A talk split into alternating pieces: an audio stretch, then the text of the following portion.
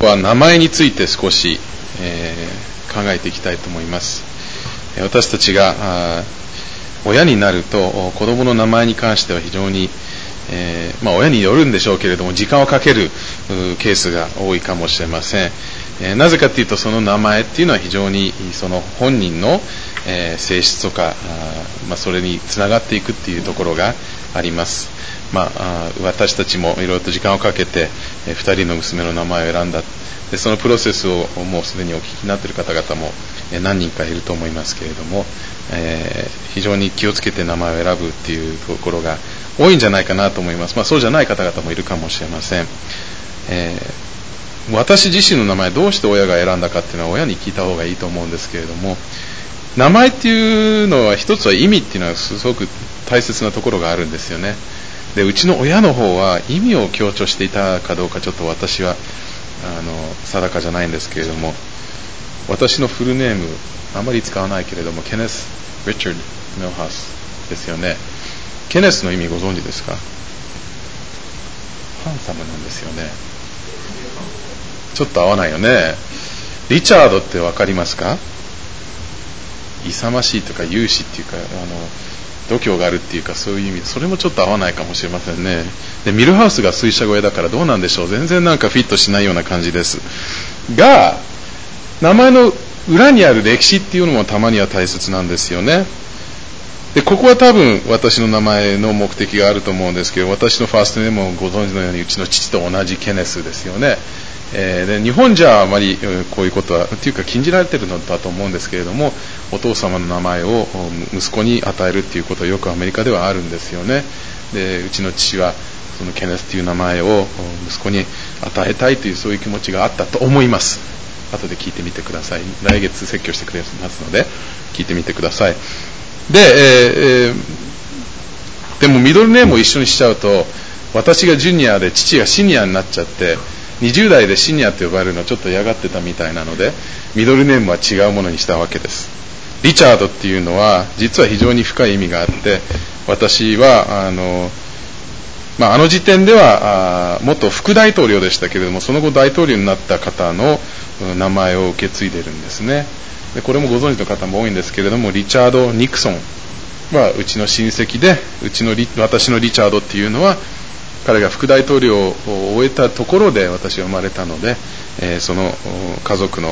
えー、親戚だったリチャード・ニクソンのリチャードを私の名前につけたので多分ハンサムと勇ましいっていうのは関係なかったと思うんですよね。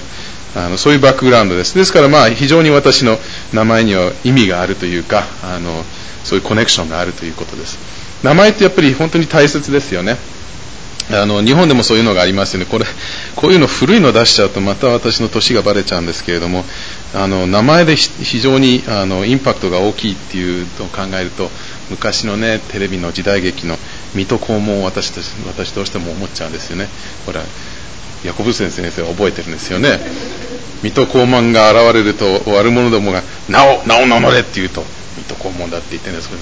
あの証拠を見せるとねみんながははって感じでもうバックしちゃってその名前の凄さ評判がもう伝わってた。名前を聞くだけでもう悪い人たちはね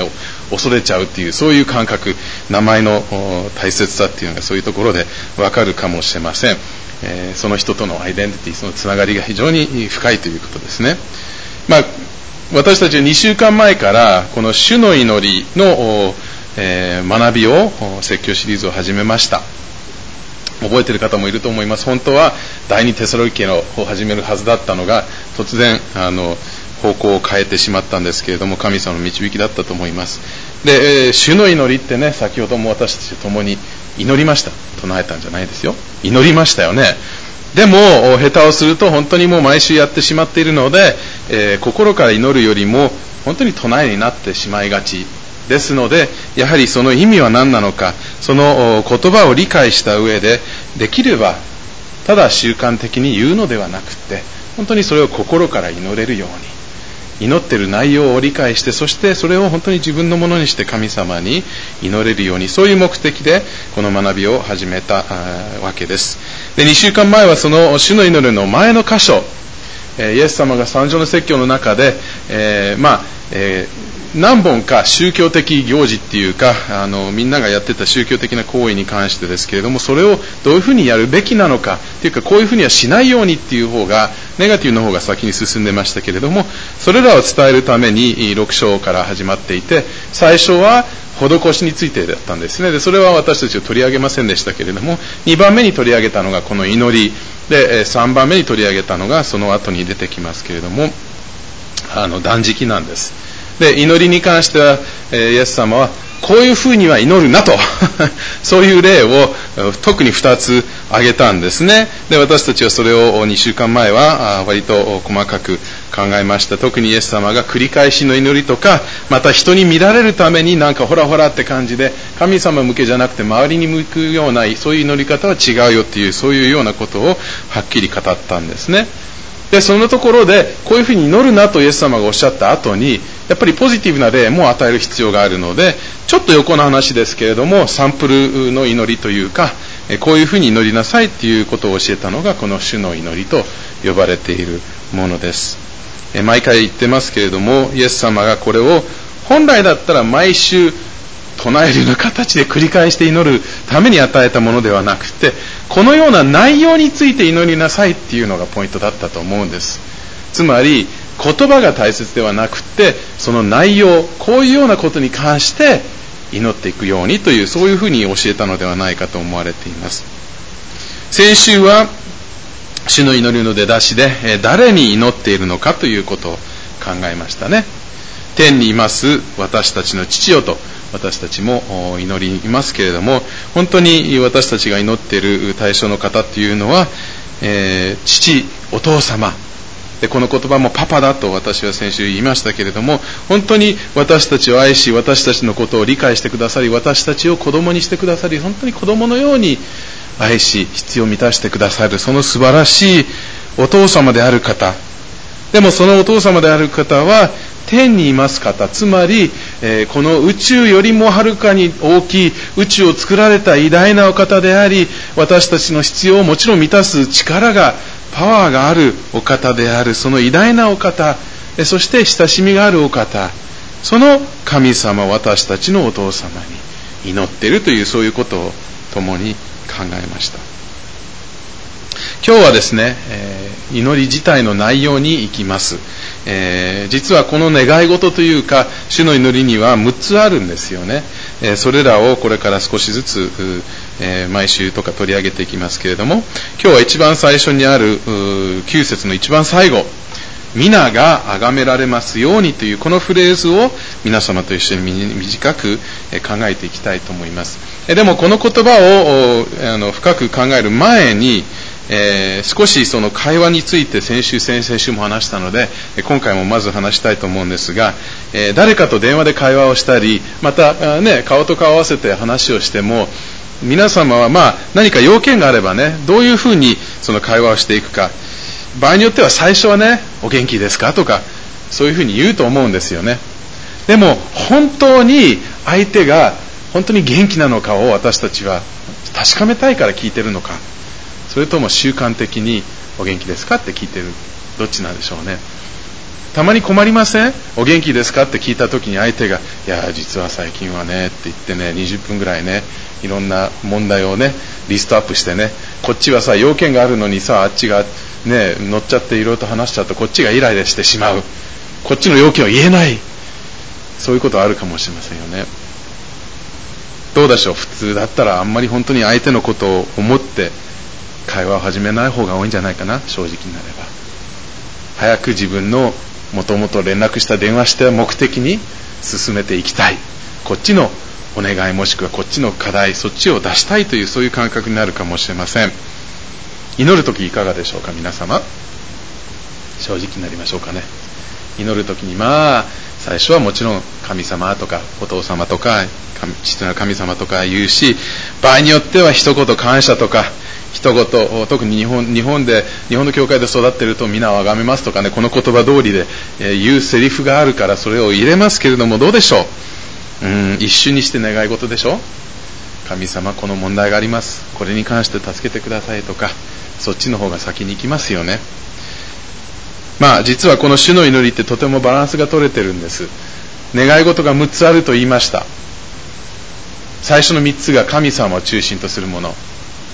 後半の3つが私たちのニーズに関して私たちの必要に関してとてもまとまった祈りです。が最初は神様っていうのは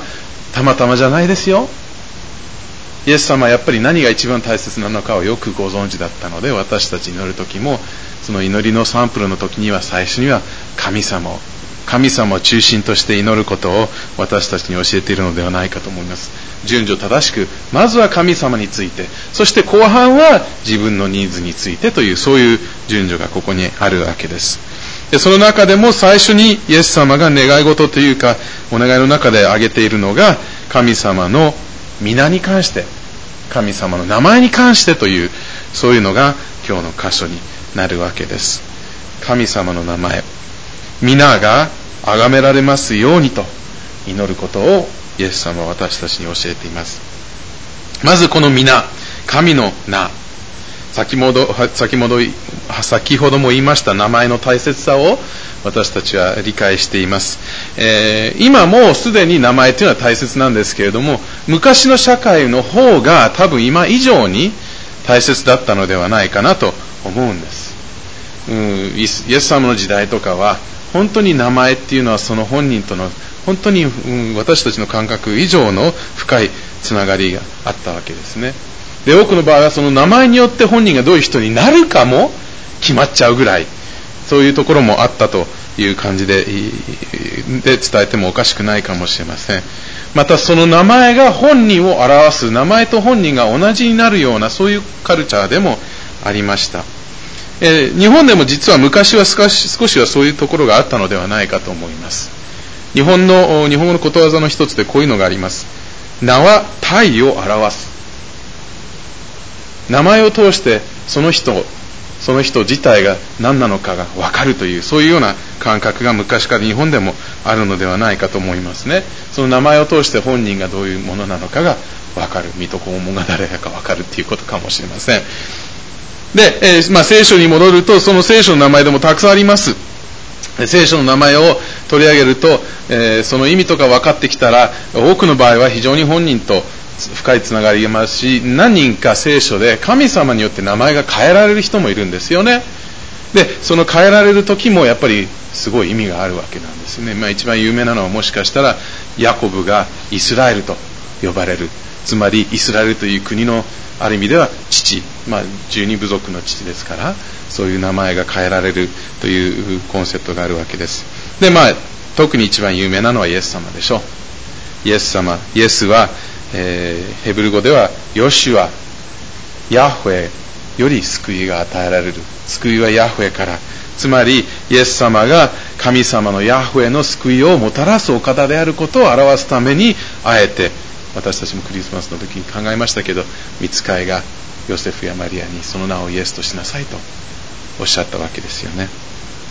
まあ、その彼らのカルチャーの中ではその名前の大切さ名前と本人とのつながりの深さということが明らかです。で神様についても同じことが言えます。で今日はあの時間をとっていろんな神様の呼び名を取り上げることができません。昔それの説教シリーズもやりましたけれども聖書ではたくさんの神様の呼び名があります。さっき言ったヤホェっていうのは私はあるという神様のパーソナルネームですけれども神様は最初からいて今もいて最後までずっとっていうか最後以上にいるお方である存在する神であるというその事実を語るとっても大切な名前なんですけれどもその名前と神様と同じ一緒だというそういう感覚がありました。先ほど私たちはあの購読文で詩篇を読みましたよね。詩篇の145編、えー、まあ開かなくてもいいでしょうけれどもその12節だけを読みますね。私の神王よ私はあなたを崇めます。あなたの皆をよよ限りなく褒めたたえます。2節日ごとにあなたを褒めたたえ、あなたの皆をよよ限りなく賛美します。ヘブル語の詩っていうのは、1行目と2行目は言葉は変わるけれども大体言ってることが同じのケースが多いんです全部はそうじゃないですけれども多くの場合は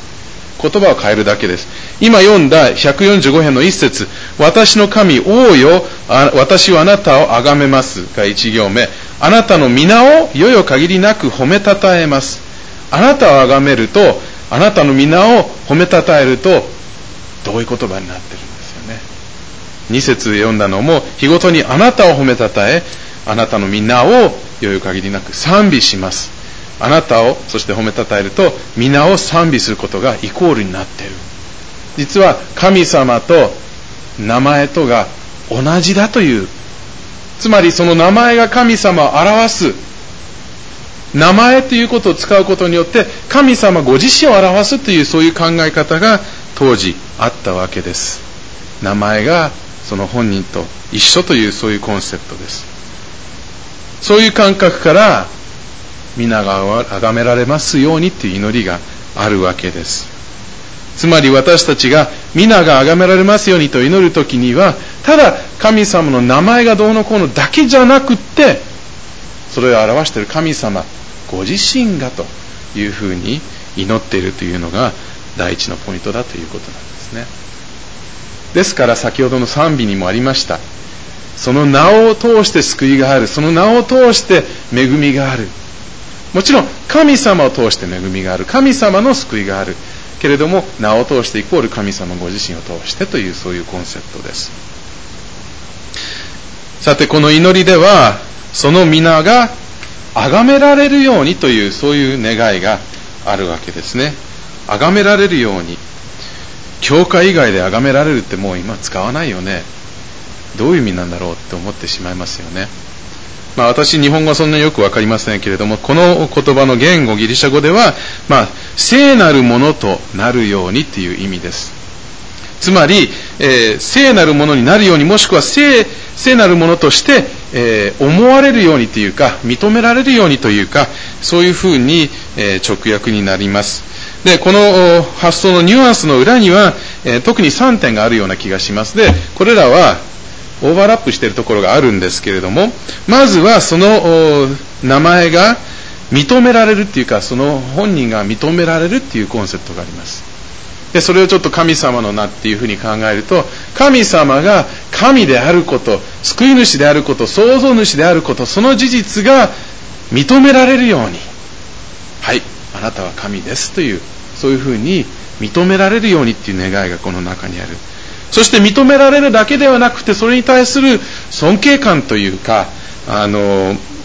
まあ、えー、それを本当に大切にするようなコンセプトもその中にあるわけですよね。尊敬を持って扱うというか、その名を尊敬する、その本人を尊敬するという、そういう感覚がもちろんある。認める、そして認めると同時に尊敬感を含めるようなコンセプトです。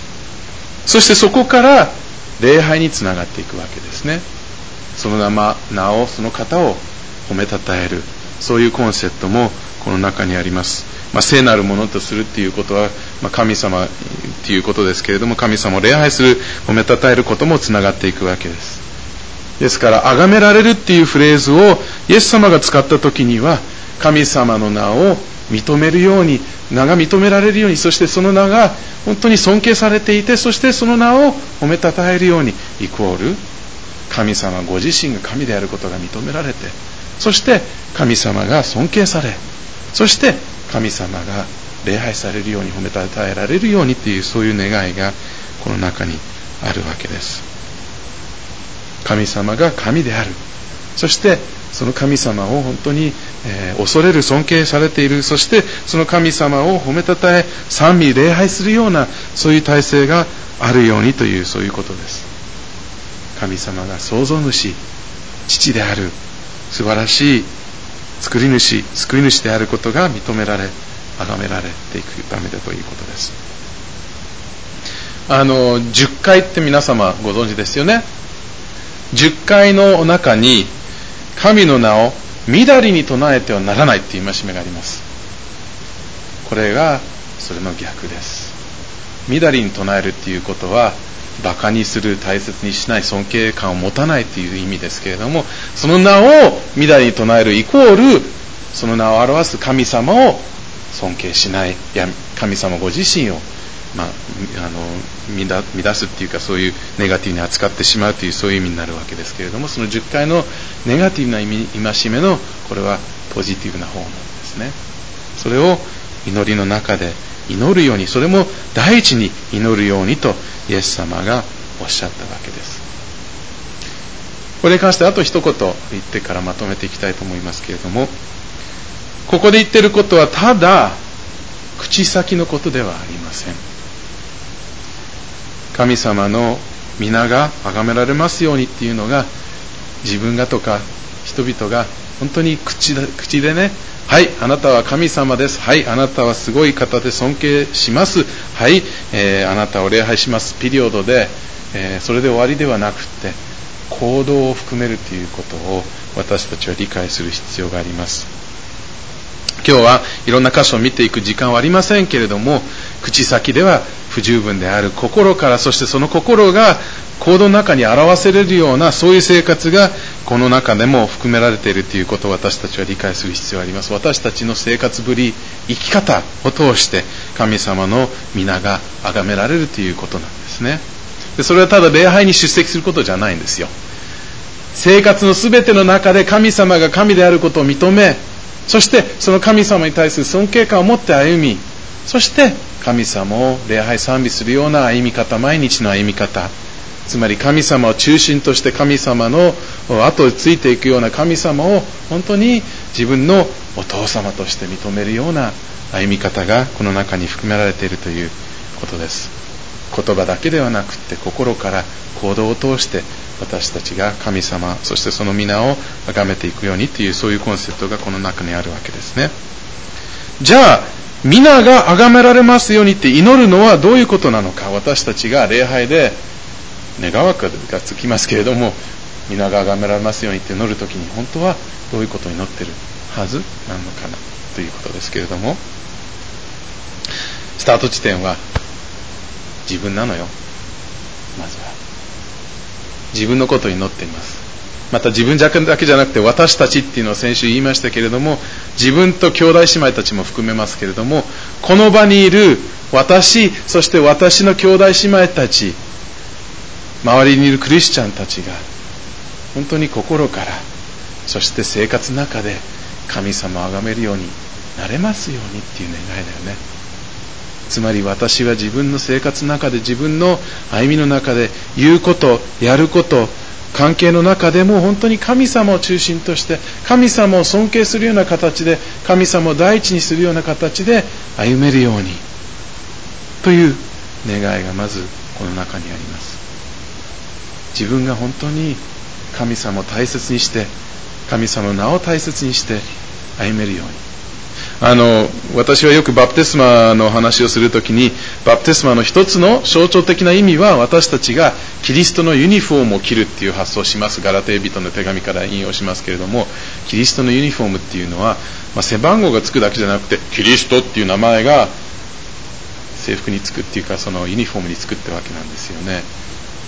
どこにいてもそのキリストという名前がついている神様の名前がついているそういうユニフォームを着ていて堂々とそのユニフォームが尊敬される服の話じゃないんだけれどもそのユニフォームについている名前が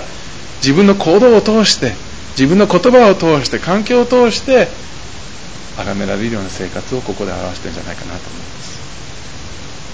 それもチームメイトたちも同じようにできるようにっていう願いを含めて。それが第一。2番目の面こんなの祈ってるとは知らなかったって言うかもしれませんけれどもこの言葉の中には自分のことだけじゃないんです。まだすでに今クリスチャンである方々のことだけではないんです。この中には他にも神様を崇めるような神様の名前を大切にするような人たちが起こされますようにっていう願いも実はあります。数週間後に取り上げますけれども、えー、主の祈りのところであの3つ目の願い事が日本語では、えー、その願い事と付け加えられているフレーズが混ざっちゃってますけれども御心御心が天で行われるように地でも行われますようにってあるでしょ？文法的には御心が行われますようにが一つのフレーズで天で行われているように地上でもっていうのは前に来た3つのつまり神様を中心とした3点とつながっているんです。3点ともとつながっている。つまり地上の他の人たちもっていう願いがこの中にあります。それに関してはまた後ほど今日じゃなくて深く考えますけれどもこの中では自分と兄弟姉妹たちが本当に生活上神様を崇めるようにピリオドだけではなくって他にも神様を崇めるような方々が起こされますように。つまり周りにいる人たちで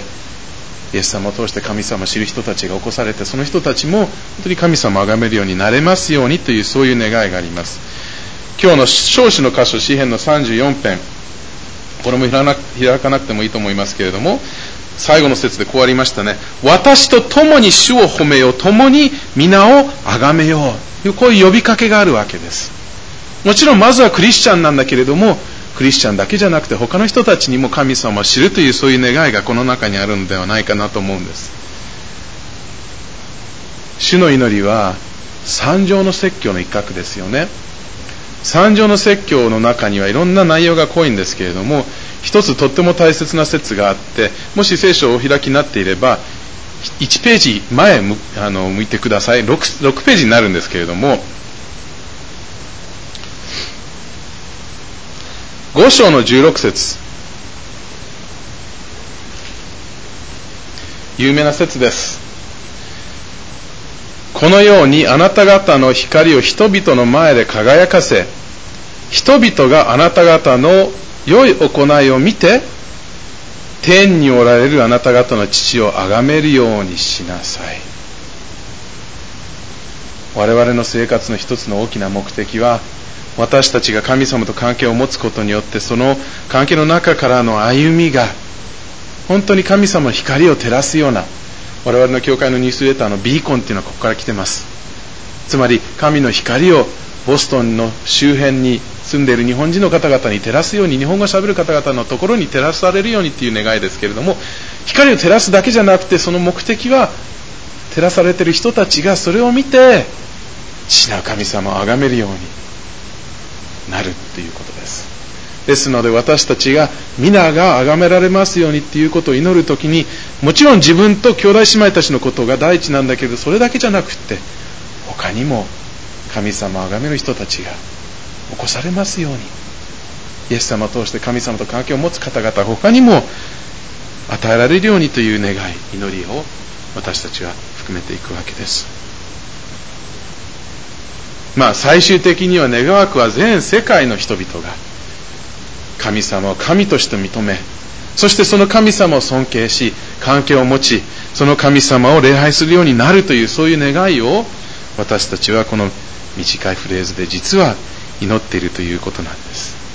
イエス様はね言葉数がどっちかというと少なかった、まあ、三条説教は長いんだけれどもでもその中の一言一言っていうのは非常に短い言葉の中でとっても深い深いことを語っていて主の祈りは特に内容が濃い祈りだと思うんです。私たちはどうでしょう？願わくは皆が崇められますようにと毎週祈っている時にこういうことを考えていますかどうか。スタート地点は自分です。自分が本当に崇めてなかったらどうして兄弟姉妹たちやまだ神様知らない人たちのために祈ることができるのかっていうところになるのでやっぱり自分に戻る必要があるんですけれどもまず第一に神様自分が本当に心からあなたをあなたの皆を崇めることができるように。つまり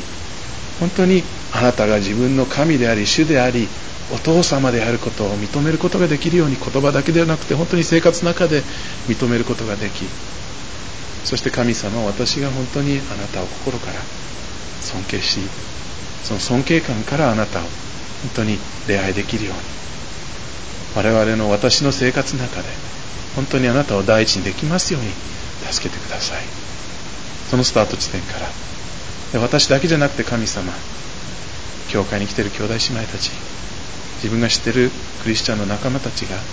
それぞれがまた一つとしてあなたを